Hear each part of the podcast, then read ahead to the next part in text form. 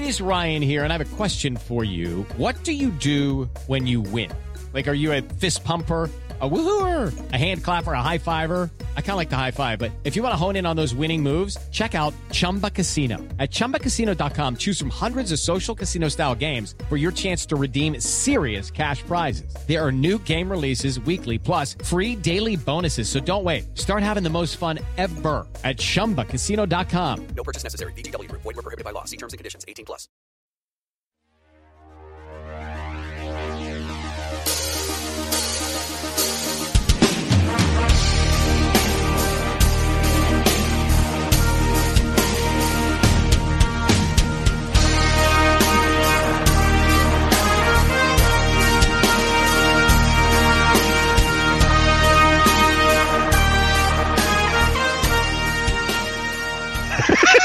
On.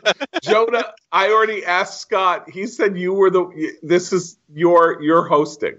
Oh wow! Look at that. Very cool. Uh, just the glamour never stops. Uh, greetings, dear listeners of the Glop and or Remnant podcast. This is Jonah Goldberg, uh, the host of the latter and a participant in the former, or the other way around. I, I'm not quite clear. Um, we are doing this special episode because uh, Rob Long is the Fredo of our group, and we'll get to that in a little bit. Uh, can't be here, so it's a it's the most exciting crossover episode yet with uh, John Podhoretz. Hello, John, Hi, Jonah. and Jonah Goldberg. Hi, John. um, Uh, Jonah, Jonah. Yes. If Rob, if Rob is Fredo, uh-huh. I, I have a painful one for you here. Rob is Fredo, who's Clemenza? um, That is a Yeah. grim. That is a very grim little uh, detail there. Because uh, maybe maybe Rob could also be Clemenza. He's he's Uh, or- not the skinny. He's not the Immergut. skinniest. But you know he's Immergut, Immergut's a, a a a pretty wiry guy. It's, I would say Rob is not the skinniest person. No, Uh, that's other- true. That's true. I, But, you know, I, I, I don't think he quite he rivals uh, me in the avoirdupois department, but so he could be both Fredo and Clemenza. Yeah, but I mean, is Clemenza's defining characteristic that he's um, plus sized? You know that he that he would um, be shopping at Rodney Dangerfield's clothing store chain and back to school, or is it um, you know that he's an enforcer or you know a supporting character, and then he could be you know then then Emmergut would work, or maybe my assistant Jack Butler, um, who's certainly not full Your assistant Jack Butler is like a marathon runner. I mean, Yeah. I, I, I really don't I really don't know if we can fit him into the Clemenza suit. See now, I Um, think I think the more interesting question is, is if if Rob is Fredo, which I, I am presuming he would contest. Um, uh, then are you, I, I think if we were going by Twitter personalities, you have to be Sonny. Um, just because you're a slave to your passions on Twitter. That's But, why I'm uh, off Twitter. So I'm I know, that's the problem. I'm a reformed Sonny, but yes, I think I could be Sonny. But I Did don't think that makes deleted you John's Michael. account on the Causeway? Uh, but I don't Uh, think that makes you Michael. No, I don't think I'm Michael either. Uh, I'm Abe Vigoda. You're you're Tessio. You're Tessio. Yes. Okay. Yeah. Well, um, basically, I think what this reveals is that uh, all of life uh, is The Godfather. The the uh, in my view, the greatest motion picture ever made, and the movies have now been around for 120 years. So uh, that's a pretty uh, substantial amount of time. And we uh, and Chris Cuomo inadvertently has done us a favor by allowing us the space to talk incessantly about The Godfather. I think that's right. I think that's right. And um, quick question. I, I you know because I've been on the road. Uh, for listeners who want to or are curious, I am doing this from the parking lot of Penny's Diner in North Platte, Nebraska. That is the Uh, humblest brag. That is the best humble brag of all time. I'm Uh, serious. That is like I am so American that I am podcasting in my car from a parking lot. I uh, well, Rob has podcasted from parking lots before, but it's always like the parking lot of the Malibu Starbucks or something, right? Um, Well, you may recall that Rob once literally got into a car crash while he was podcasting on his way to to tape his TV show. He was I do on remember. he was on uh, I think uh, Broome Street in in uh, in Manhattan, and suddenly he's like, "Oh my God, this guy! I, I got to get off." then he was gone. And then he texted us pictures of like this, apparently like some Pakistani immigrant turned from the wrong lane right in front of him. Yeah, Um, and yet So- he still and yet he still is not Ken Cuccinelli. Even though his car was hit by a, a Pakistani immigrant, I would say he, he has not rewritten the uh, the poem uh, on the base of the Statue of Liberty the way uh, former Virginia Attorney General Ken Cuccinelli did by saying it says that you should stand on your own two feet and not take welfare. and that apparently it's for Europeans. That the poem was written for Europeans. Um, Yes. All right, so but but but but so I haven't been Which, by following this way, too closely. nice because that means that 19th century uh, Jews are now, were now considered full Europeans, which would come as a great shock to the 19th century Jew That's that true. Somehow he counted as a European. Anyway, Um, but so uh, I only brought up, you know, my humble brag of being in North in North Platte, which is um, it's a lovely town, home of the biggest rail yard in the world, by the way. huh? Um, uh, because I haven't followed this stuff that closely. I've been trying to get up to speed at the end of the day on Twitter and whatnot. Is anybody coming to Cuomo's defense on this? I mean, does anybody think saying like, "Man, he nailed it"? You know, other than the PR department at, at CNN.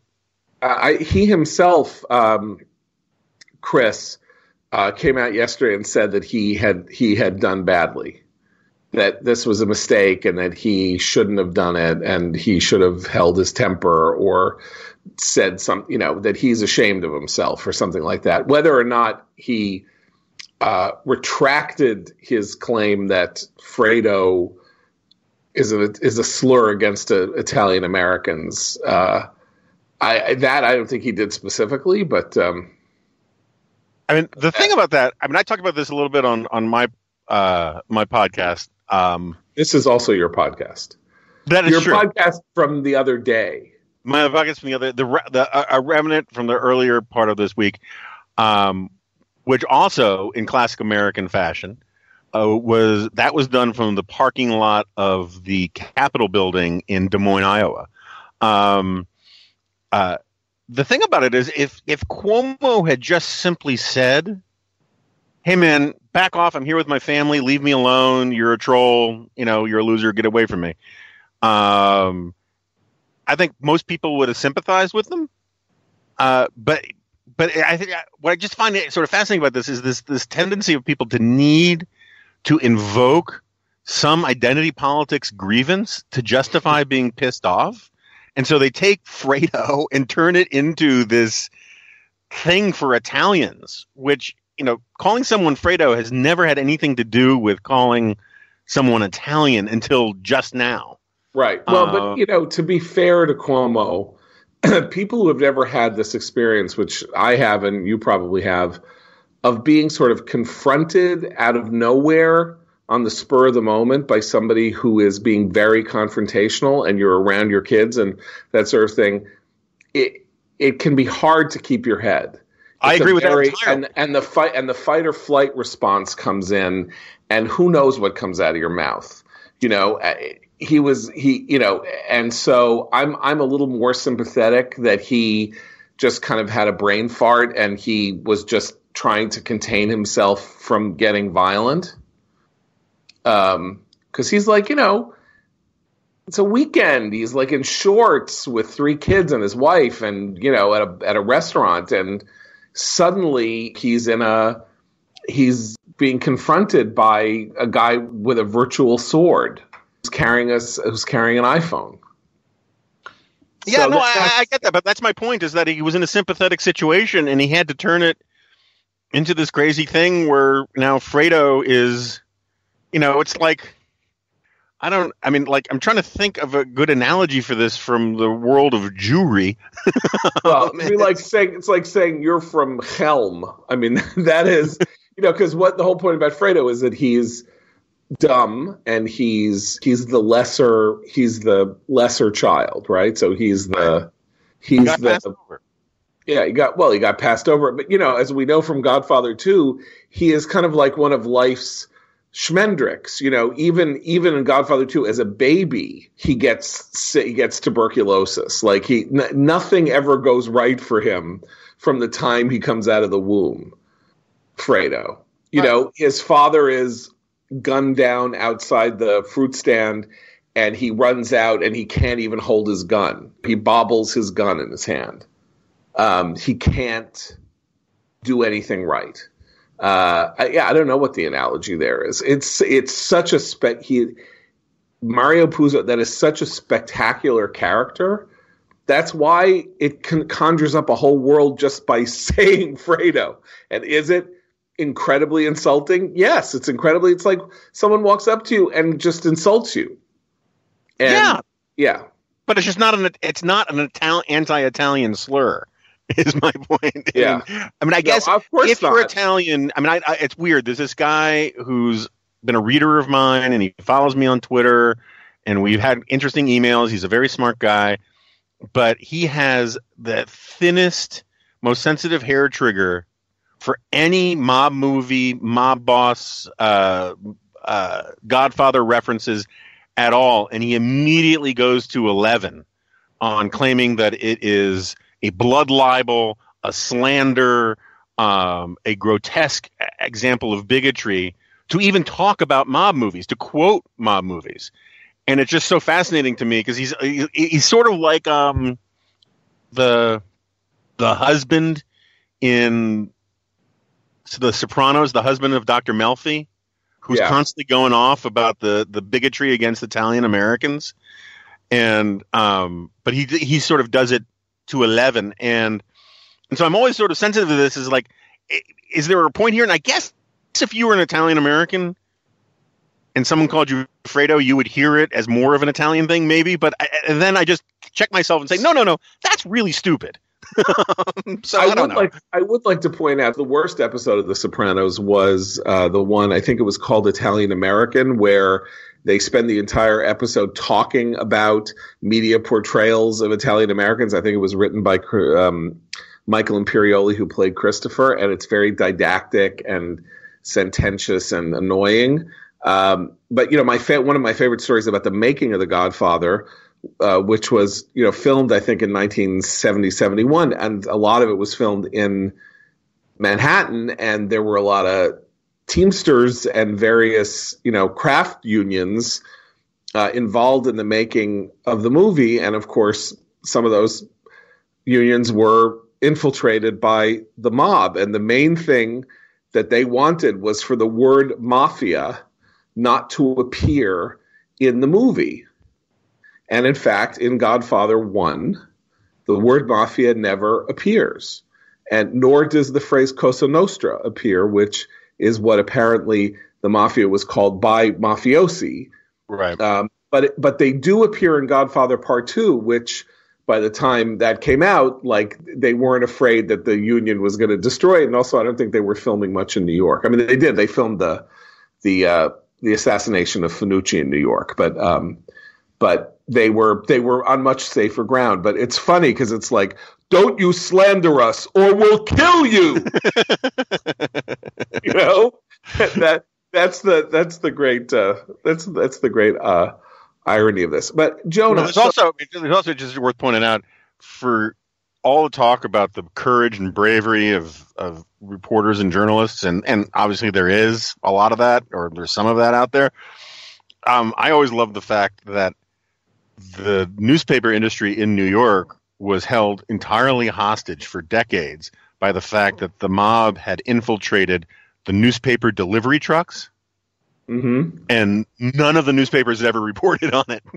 you know, um, and I just think it's you know it's like you know, they would do all this mob reporting, but they wouldn't report on how they were actually being extorted because they couldn't afford it. Th- this is the point that my brother always made about the mafia in New York, because and he saw some of this firsthand because he worked a fish delivery truck for Fulton Mar- Fish Market dear God, and and the key for the mob is your key vulnerability to the mob is if you have a business where time is the major issue right? I mean, it's it's one thing if you can afford to call the cops and have the thing cleared up and whatever, but if you can be black, if you if your business can go down the tubes with a small delay, which is what the mob is good at, is just delaying things a little bit. Um, they're also good at killing people. But so fish delivery, huge problem. Newspaper delivery, huge problem. You know, it, the the, Yeah. the whole food business because all you have to do is have the union guys sit on their hands or lose their truck keys for a day, and you just start losing incredible amounts of money. That's why the Fulton, Fulton Fish Market was all, you know, Right. mobbed up. And anyway, I just thought it was always sort of interesting. You know, we're talking about like the hidden influences of of of the lacunae of mafioso influence, which Yeah. everyone here in North Platte is talking about quite a bit. Well, you know, the difference between you and me, Jonah, is that while you sit here and interpret the mafia, I sat uh, at a desk for a, a year uh, in the New York Post newsroom uh, next to Victoria Gotti. So I, I feel that I deserve a little credit. Now, why was it that Victoria Gotti was a columnist uh, as she was for the New York Post? Well, um, as it happens in the 1990s, if you put the word Gotti on the front page of one of the New York tabloids, in particular the New York Daily News, which is, of course, uh, the Post's chief rival, uh, you would sell 100,000 more papers that day. Gotti was a, an object of extreme fascination, particularly to the news's uh, readership. The news sold best in the outer boroughs. The Post, ironically, for the way people think of it, was the best selling newsstand paper in Manhattan. But there was this rivalry over the Gottis. And so uh, somebody at the Post hired Victoria to try to get some value out of the the byline. And about a year after that, I was uh, my wife and I were engaged to be married, and we went. We were going to get married in the Five Towns, which is a, a neighborhood in a mobbed, somewhat mobbed up neighborhood in the in a series of neighborhoods in on the south shore of um, of Long Island, just past Kennedy Airport. Another great location for um, for mob action. And we went to this uh, florist, and at some point, um, I was talking to the you know so the we're talking to the saleswoman, and out of the back of this uh, florist business comes a little guy, five two five three with one of those black tans, like his, you know, his, his skin no longer had any uh, any kind of liquid in it, so he was just a shriveled. You know, he looked like Boris Karloff in The Mummy. He was In a human jerky. Yeah, green green suit, five pinky rings on each finger, and he comes out and he says, "Hey, I hear you work for the Post." So I said, "Yes, I do," and he said. Uh, do you know my friend Victoria Gotti? you gotta say hello to her for me. Victoria and I go way back. We go way back. And he gave us a very good price, by the way. There you go. There you go. Um, all right. So what else? What, what what what what do we have on the agenda today? I, mean, I feel like we should talk about Rob a little bit, just because you know your uh, your complaint, often quite valid, is that when Rob and I do this kind of thing solo, or with with Sans Podhoretz, um, that we make fun of you too much. So I mean, I- it seems only fair that that we make fun of Fredo a little bit. Well, you know, it's it, it's because I'm a better person Mm-hmm. than the two of you. I, I, I'm frankly, I'm shocked at the very suggestion that one should use this occasion to um, to harm uh, someone who is not there to defend himself. And I think it just speaks to you know questions of character that probably should be left dormant. However, I will say this about Rob. If you say, if you're walking down the street with Rob and it's 72, cloudless, and the weather is perfect, and you say, God, this is a beautiful day, he'd say, eh, it's not a beautiful day. And you know what else? There was a time, let me tell you a story. I was on the lot in the commissary, and someone said it was a beautiful day, and then there was an earthquake. it does, doesn't sort of matter. There are these occasions on which we do this when we do the pregame show of Glop, where Rob will, will say, Let's talk about this. He's like, Really? Do we want to talk about that? It's like, Let's talk about 9 11. on 912 and he's like, "Well, who wants to talk about that?" Every single time. He's, Yeah, ever, doesn't matter. it, has he ever actually proposed that we talk about anything? Yeah, I don't think he has. I think he's always just crapping on other people's topics. That is a very interesting point. I I I have no memory of Rob ever saying he wanted to talk about something. Yeah, yeah. And then I think the things that he wants to talk about, those are the things where where he says, "Well, I guess we can talk about that." That's his like full throated endorsement of a topic. I mean, the interesting thing about Rob is that he he has many many showbiz stories, but he is a very uh, he he's a discreet person and um, a, a moral person. So he never really wants to expose any of the secrets that he has himself witnessed. You know, in thirty plus years of work in in Hollywood. Um, and I, I, I will say I consider that a grave flaw uh, because I, that's the only thing. The truth is, that's the only thing in life I actually care about. The only thing I care about is hearing scuzzy stories, mostly about second-rate celebrities. That's my particular joy. Is is the is the world of the of the person who really didn't become a star but was sort of like one of those people that you know. And there's a podcast, the comedian Gilbert Gottfried does a podcast, and every Monday he surfaces one of these people. They're like 85 years old. He does an hour and a half long interview with him, he and his co host, Frank Santopadre, like Gavin MacLeod. And they talk about Gavin MacLeod's appearances on Hawaii Five O, play, playing a hipster mobster in Honolulu. And this to this is like ambrosia and nectar all together. And Rob has so many of these stories and he won't won't tell them. So now, I don't want to get too uh, Talmudic or Jesuitical about deconstructing all of this because I basically agree with you about all that.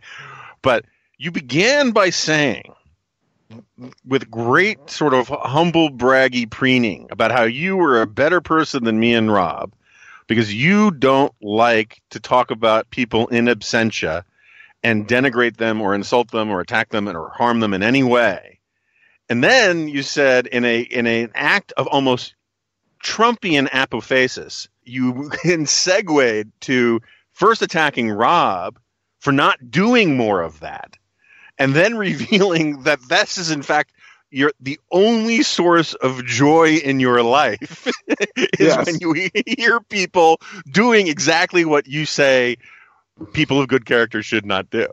I just thought that was interesting. You know, I mean, it's a, it's Well, it was it was interesting.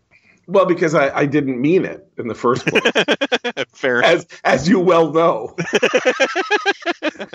as you well know, uh, there is a term, uh, uh, there is a, a, a grave sin in the uh, the Talmud. Jews are, are are are told that they must never do, uh, and it is something called lashon hara, which is evil tongue, which means gossiping, and it's even worse apparently lashon hara if you do it and what you're saying is true. In other words, if you're recounting a true anecdote, not a false one, somehow that's even worse.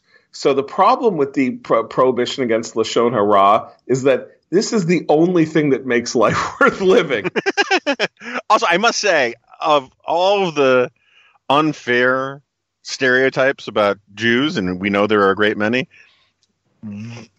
this mu- must be, in fact, the most widely committed sin of Jews that I know of. You know, the whole thing about Jews being greedy and all that kind of stuff, that most of that is just slander, but the propensity for gossip among many of my closest Jewish friends is very strong. And if that's the worst thing you can do in Judaism, then you know some people have got some atoning to do. It's going to be Well, a busy Yom Kippur. well, of course, of course, the the secret of all uh, important legal systems is that they is that they seek to ban the things that make life worthwhile, or that people think make life worthwhile. I mean, adultery. You want to ban adultery? That's very hard on many people. there are many people on whom the ban on adultery is hard. And what about honoring your mother and father? I mean, who doesn't at some point in their life want to go around and say, "Did you hear the you know my ugh, my dad, my mom did this or that?" Every every one of the Ten Commandments involves something that you want. Coveting. Coveting How is a hard one. Like I don't have a much. a day. yeah. I don't have much trouble resisting the urge to kill people. I mean, I have it from time to time, but it's like that's not a heavy lift for me. That's not a huge price. If we all of a sudden passed a law saying that the, the penalty for murder will be even worse than it already is, I not a thing in my life would change. But the coveting thing, that takes effort. You know, that Yeah. takes work. yeah, because because that's the whole thing about a lot of laws that uh, is that it it it declares that things that you cannot resist are illegal, and so the only way to prevent you from doing them is to ban them because otherwise you could not resist doing them, and if you do them, as you will, like coveting, you should feel guilty about it as a means of protecting you from doing it more because coveting what does coveting lead to? It leads to adultery and murder you know? Like uh, and so it's a support structure for a legal code that you know aims to control and contain the passions all i'm saying is that um, i'm going to hell because all I care about is hearing stories about Bernie Kopell like hitting on women on the set of the Love Boat. That's to me, that's joy. Not not Um, a baby's laugh is joy, and a beautiful day is joy, and uh, you know also and Bernie Kopell hitting on a woman on the set of the Love Boat. Uh, since you brought it up, I don't have a good Bernie Kopell uh, story. Who uh, listeners should, of course, remember was uh, Siegfried, the head of KAOS on Oh, yes. Smart. But I've been listening to a bunch of podcasts on our uh, North American adventures, and Jess, uh, the fair Jessica, my wife, turned me on to Conan O'Brien's podcast. Conan Oh, that is so O'Brien, good. and they're doing like a six-parter with Dana Carvey Oh, which is fantastic. And there are a couple things. I mean, first of all, you know, you're reminded about how Dana Carvey just kind of disappeared for a long time, but it's also interesting that these impression, you know, a big part of his shtick is doing impressions, and it's funny how you know what's happening to him is what happened to Rich Little. Like for the last, I'm assuming Rich Little is now dead, but for like the last five years, uh, where you would still see him, the impressions that he did were so unbelievably dated that so like nobody under the age of 40 could place who he was doing. and it's happening, and it makes me feel so old because it's happening to Dana Carvey. My daughter was in the car, and most of the impressions that he was doing were just going right over her head. I mean, Oh, she kind of knew. She knew obviously uh, Jimmy Stewart because we watched It's a Wonderful Life, but a lot of them just went over her head. And um, but the, one of the ones that I actually thought about opening this podcast with is Dana Carvey does this thing where he talks about where he just goes into this character of what he calls the the the the a hole. I don't want to curse on this podcast. Uh, the a hole cowboy from the western who greets the stranger in town by saying, "Well, well, well, what do we have here? A lawyer? You gonna do some lawyer man stuff for me?" And he starts doing this to like he begins on the like this episode going after Conan O'Brien, going, "Well, well, well, what do we got here? A talk show host? Are you gonna do some talk show hosting for us? Don't you be a talk show host for me?" And then he starts doing it to the pod, the podcast producer and the talk show host assistant, and I couldn't get out of my head, and I like was like driving my wife crazy because I was saying, "Oh, I'm gonna do it with Pod, and I'll do like."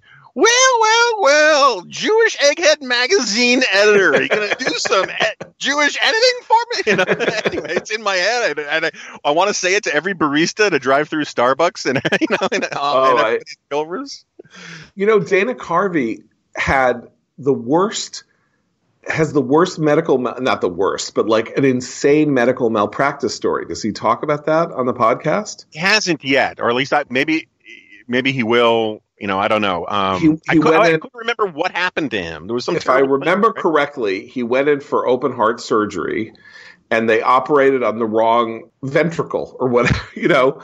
They sewed him up and he was still it turned out that they had done the wrong side of the heart. Whoops. Uh, yeah, it- it's one of the craziest things ever. I think he won like a 20 million dollar settlement. Like I'm uh, generally against litigiousness and stuff, but that sounds like a pretty good one. I mean, like you know, sometimes you don't begrudge people. Yeah, the surgeon, I'm looking it up. The surgeon operated on the wrong artery. He had a double bypass, and the surgeon operated on the, on the wrong artery. And he was basically, you know, he like couldn't get out of bed for two years. So it, it can happen to anybody, obviously. Um, have you seen, by the way, and if you haven't and other people haven't, look it up, this terrifying deep fake thing where uh, Bill Hader, uh, I have. Yeah. uh, Bill Hader does this amazing uh, uh, Tom Cruise impression, and uh, as he's doing it, somebody turns his face into Tom Cruise's face, and so he's then doing the Tom Cruise imitation, but it's coming out of uh, Tom what look appears to be Tom Cruise's mouth Yeah, they're basically morphing him into Tom Cruise. and it is like that thing where you say how on earth are we going to know 20 years from now that the things that we see in front of us are actually real or were manufactured Yeah.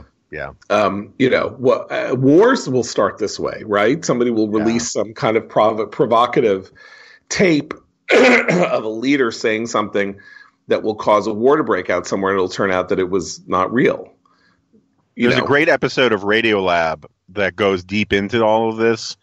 And I mean, already the audio technology is amazing. It's like all they need to do is hear someone talk or have tape of someone talking for like, I don't know, like 90 minutes or something like that.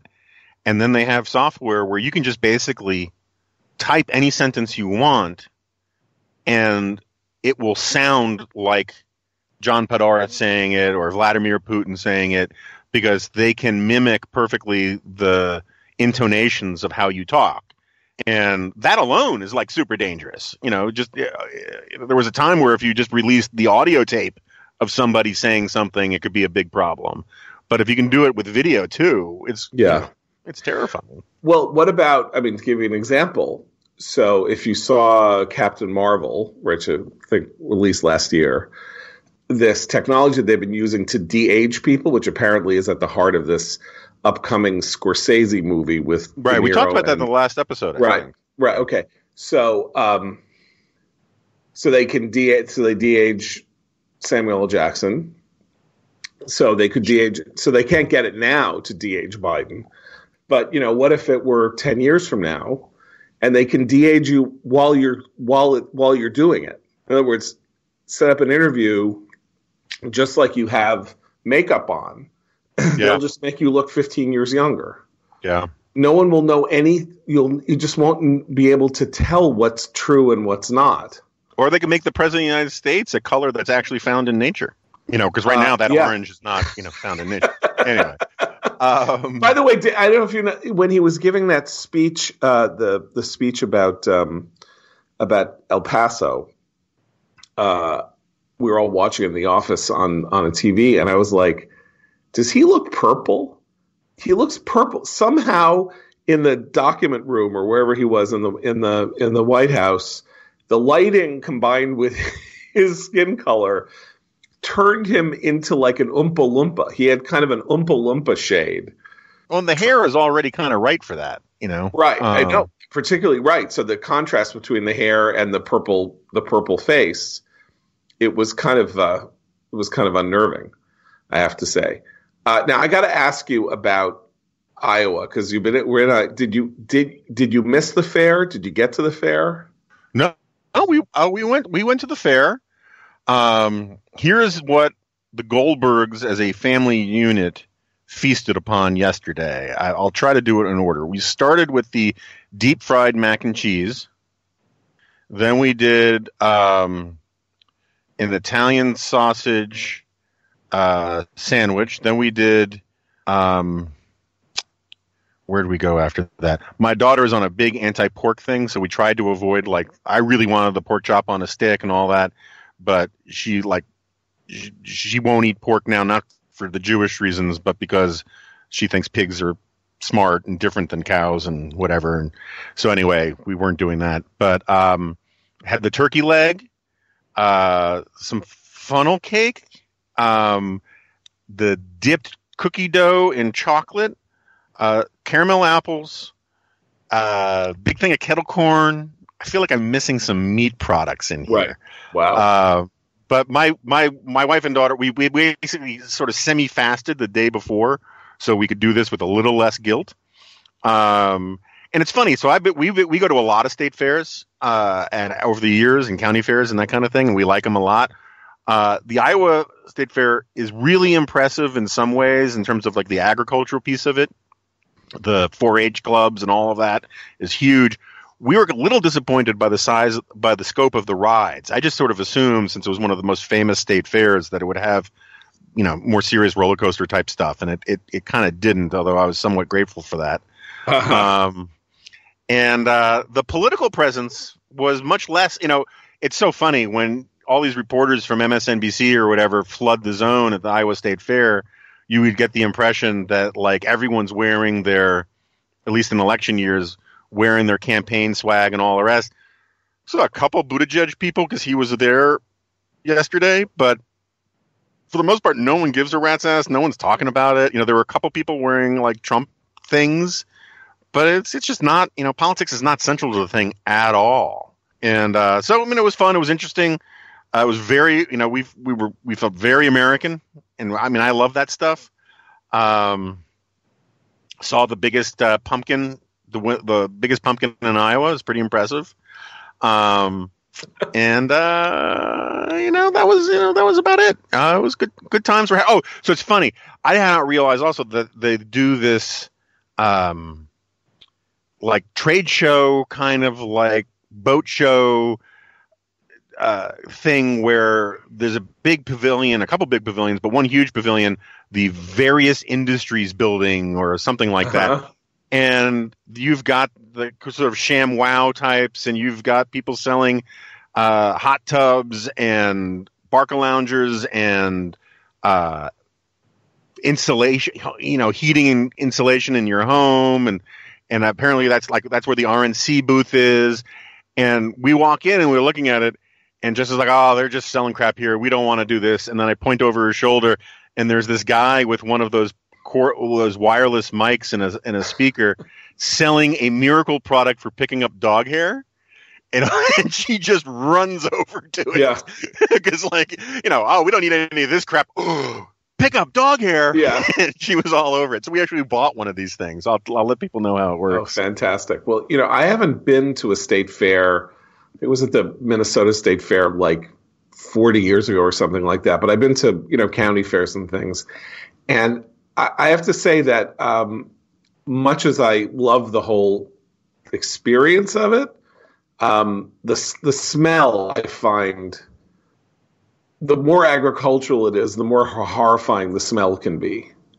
Yeah, I mean, I particularly the pig, the pig area was pretty intense. But I, you know, I just gird my loins for that and walk through as quickly as I can. And Right. Uh, I mean, I don't. I don't mean to be like a sissy or anything, but you know, and I know you get you can get you get uh, acc- uh, acclimated to smells very quickly, and it's not like New York City where I live is uh, bereft of uh, scent, yeah, particularly in the summer.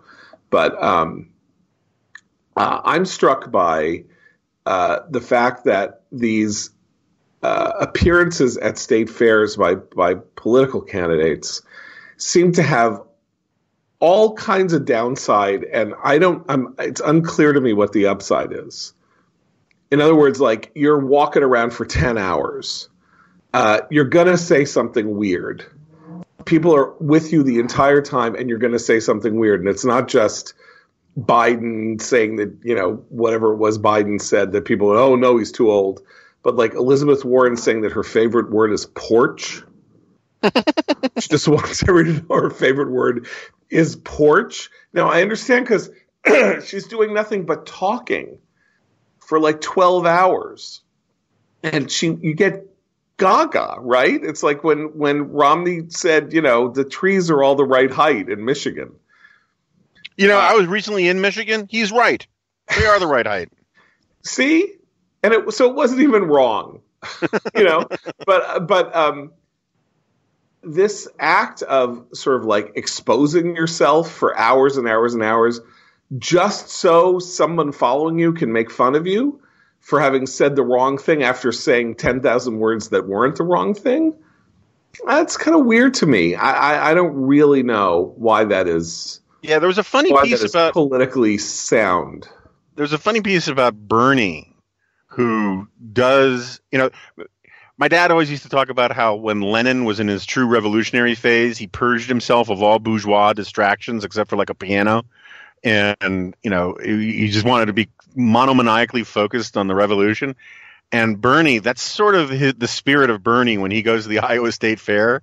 He walks really fast through it, like he's like dismissive or disdainful of the the the the the, the you know the, the kulaks showing off their crops and he just wants to get in and out as quickly as possible and he doesn't pander to you know the baby kissing and the the fried food eating and just goes in and out as quickly as possible which i you know i i kind of kind of respect but it's also just shows you how weird the dude is Well, I mean, to be fair to him, he lives at a state fair, right? I mean, uh, that all Vermont Vermont is like one giant state fair.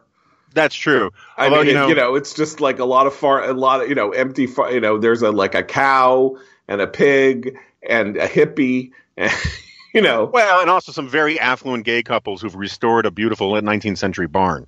right? Um, sure. um, um, and you know, when those guys restore the barn, they don't go to uh, the state fair or the county fair to go get some fried food. They're more likely to order from DoorDash. Okay, so before I read the ad, I actually need to do a little bit of a mea culpa. Uh, yesterday, when I was recording uh, the first Remnant podcast of this week from the parking lot outside of uh, the Iowa State Capitol, there was confusion. They had copy that had come in said that the code for listeners, the incredibly useful code that is a boon to all Remnant listeners, was Remnant and not Dingo. And as longtime listeners of this podcast know, um, I try to make it always be Dingo. Some people want it to be Spaniel, but that's just the way it is. And so what happened was we decided to re-record it both ways, and hopefully we'd be able to fix it in time. And I ended up getting confused and screwing up my read. Um, and at one point, I dropped what might be called an F bomb. But, and I regretted it, but you this kind of thing happens often when we're recording reads. And Jack, uh, was going to fix it in post, as we say, and put in the correct read and the correct code, which is Remnant. but while he was waiting to confirm all of that or something, or maybe while he was smoking crack, it's unclear. I, you know, he's not being supervised while I'm on the road. He accidentally left in the, the, uh, Goldberg uncensored. And most people seem to have found it funny, at least people feedback on Twitter. I'm not sure our friends at DoorDash do. And so we're going to fix it or we're going to bleep it. Maybe for the sake of history, we'll just bleep it but we wanted to be clear with the listeners that A, this is really all Jack's fault, or at least that's what Jack wants me to say. And B, that the code is, Remnant. and knowing the right code for DoorDash is important because DoorDash is important. If you've had a long day at work, tough day at school, you're still stuck at the office, treat yourself to the meal you deserve and have your favorite restaurants come to you with DoorDash. Or, let's say your sweatpants are on for the day, but you're sick of microwave leftovers and frozen pizza. With DoorDash, you can get restaurant quality food with a living room dress code. Ordering is easy. Open the DoorDash app, choose what you want to eat, and your food will be delivered to you wherever you are. Not only is your favorite pizza joint already on DoorDash, but there are over 340,000 restaurants in 3,300 cities, so you might find a new favorite too. With door to door delivery in all 50 states and Canada, order from your local go tos or choose from your favorite national restaurants like Chipotle, Wendy's, Chick fil A, and the Cheesecake Factory. Don't worry about dinner, let dinner come to you with DoorDash.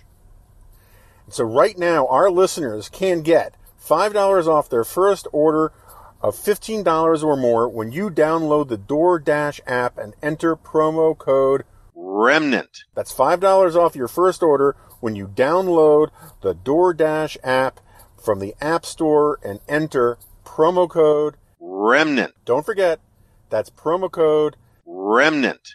for $5 off your first order from DoorDash.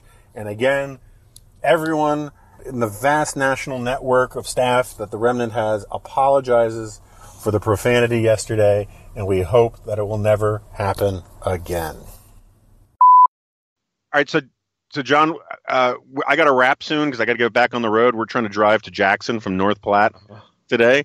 Um, but you know, since we started talking about Fredo, we started talking about Godfather. We got to talk about Frankie Frankie Pentangeli, the um, who is Jeffrey Epstein. Well, Uh, we think we think Frankie, right? So the question is, if he's uh, Frankie Five Angels, uh, of course, famously uh, talked into committing suicide by Tom Hagen uh, after he had agreed to turn state's witness uh, before the Kefauver Commission, uh, and w- that great speech that Robert Duvall gives, where he says, you know, the Roman emperors. Uh, when they knew their time was up, rather than having themselves disgraced or you know murdered or you know taken out and and killed, would you know just slash their wrists in the bathtub.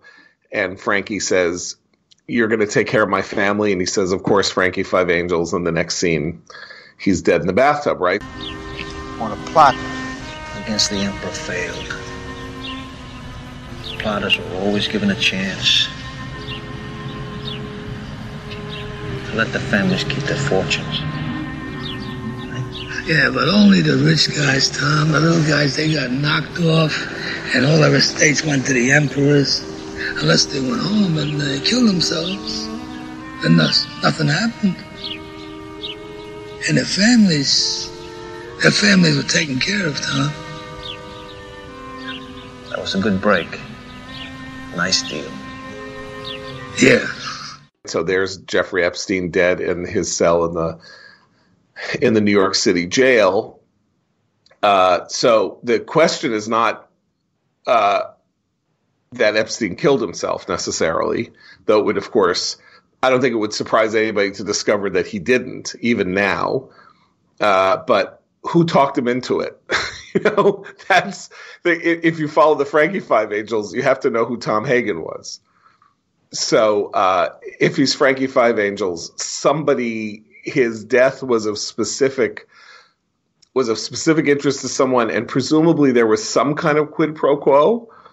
Uh, I don't know for whom or for you know uh, he doesn't have any children. He has a, a brother who is himself some kind of rich real estate guy. Um, so it's not like one can figure out you know who he whom he needed to protect. But um, that's the that's the angle of the Epstein as Frank Pentangeli. By the way, you know that. So is that yeah? I was just going to say, is you know, that that your Frank- abiding theory that he didn't want to kill himself, but that he was talked into it, or do you think he was just full of despair and he knew this thing was going to end badly and and took himself out? Because that does happen, right? Well, I mean, that would be the rational thing to do, right? He was at the end of his he was at the end of his string. Uh, there was no way he was going to get out of this. Uh, he had finally experienced actual prison, right, for a couple of weeks. He was going to have to live there without bail until the trial next year, sometime next year. And then, in all likelihood, was going to spend the rest of his life in jail is that what he wanted to do? Now, most people do that, right? I mean, Bernie Madoff could have killed himself too. So Bernie Madoff stayed alive long enough to see one son die of cancer and the other commit suicide himself. And he's going to die in prison. And you kind of wonder, well, why didn't he kill him? Because people don't, as a general rule, kill themselves. Uh, particularly narcissists like Jeffrey Epstein, who were, you know, narcissists famously don't kill themselves. But if he were, if he had been set upon in the first couple of days by somebody who tried to kill him, and he's then on suicide watch or whatever, and then you know he talks his lawyers into getting him off suicide watch so that he can get out of this. I mean, it makes perfect sense, right? Um, Yeah, yeah. I mean, but that's I mean, so that's their, my take on this is that it makes all of this. It's such a perfect. It's like you know these molecules that can get past your blood-brain barrier so perfectly and affect you, or viruses that can do that. This story is so perfect for every species of conspiracy theorist that every theory is at least has some superficial plausibility to it, and that's why I think it's so it, it, it's it's so pernicious in some ways, just because everything is getting so com- much more conspiratorial already, and like you can't really do the oh come on that's crazy to Yeah. anybody's theory about anything because they'll just say they're like now who's being naive Jonah you know um, and uh, it's messed up and I mean it's really messed up and um, Ross Douthat wrote this column the other day in which he said, um, you know, some conspiracies are true. Like if you had said to him in the 1990s that we were going to learn that there was a conspiracy at the highest ranks of the Catholic Church to hide um, pedophile priests within the system in order to, you know, in order to prevent, um, you know, the truth from coming out over the course of 40 or 50 years uh, he would have said you were crazy. And yet that turned out to be true about the world's most important religious institution, the most important religious institution on the planet, which turned out to be riven with corruption and conspiracy. So high that though we don't know this to be the case, one can presume that a pope found it necessary to abdicate in some connection to what had been going on, an advocate, something that had not happened in six centuries. So I don't know. You know, that's part of the problem is, yeah, there are conspiracies sometimes. I mean, we have a law in the books in which people are, are prosecuted constantly for being involved in, in you know, in cons- what are, what are called conspiracies. And um, there are ways to tell the Epstein story that, that, uh, that kill the conspiracy theory off. In other words, like if you accepted uh, Alex Acosta's contention that he got involved in the Epstein matter because the Palm Beach County attorney was going to let him off without any jail time. And so he basically said, Look, you do something with this guy and make a deal with this guy, or I'm going to go after him and I'm going to come after you. And so they ended up negotiating a deal that at least saw him get a year in granted minimum security prison and and a lifetime uh, having to uh, register as a sex offender. But the story there is, oh, well, why did he do it? And he didn't do it that way, and that's a lie, and he's lying, and all of that. But even if you accept Acosta's contention, then you have the, well, why was the Palm Beach County attorney letting Epstein off so easy? What was Yeah. the story there?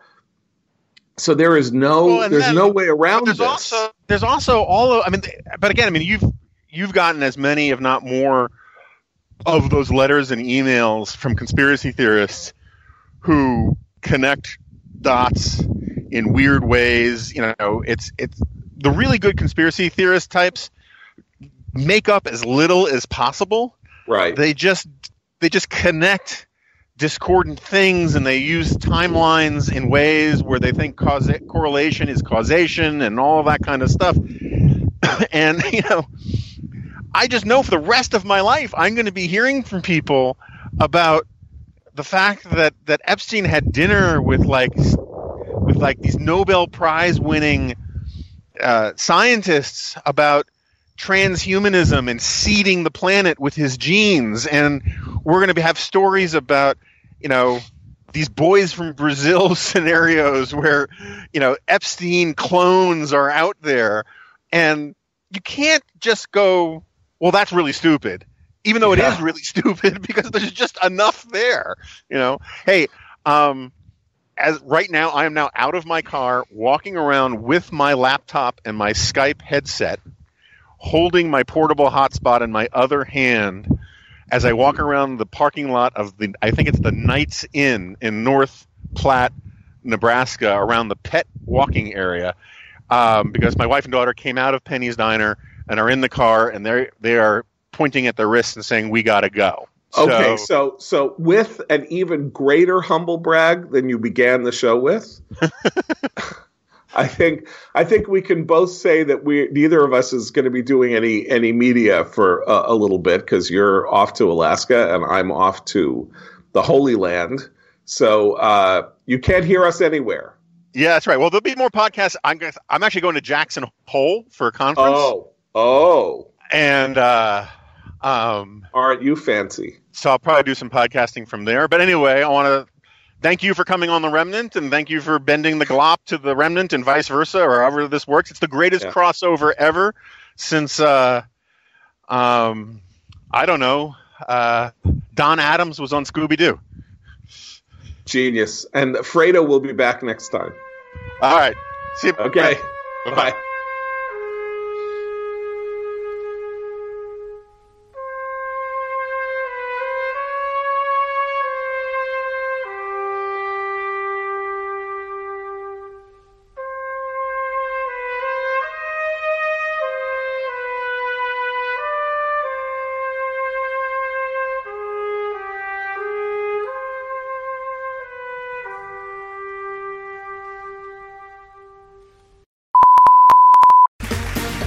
Round two. Name something that's not boring. A laundry? Ooh, a book club. Computer solitaire, huh? Ah, sorry, we were looking for Chumba Casino. That's right. ChumbaCasino.com has over 100 casino style games. Join today and play for free for your chance to redeem some serious prizes. ChumbaCasino.com. No purchase necessary. Where prohibited by law. 18 plus terms and conditions apply. See website for details.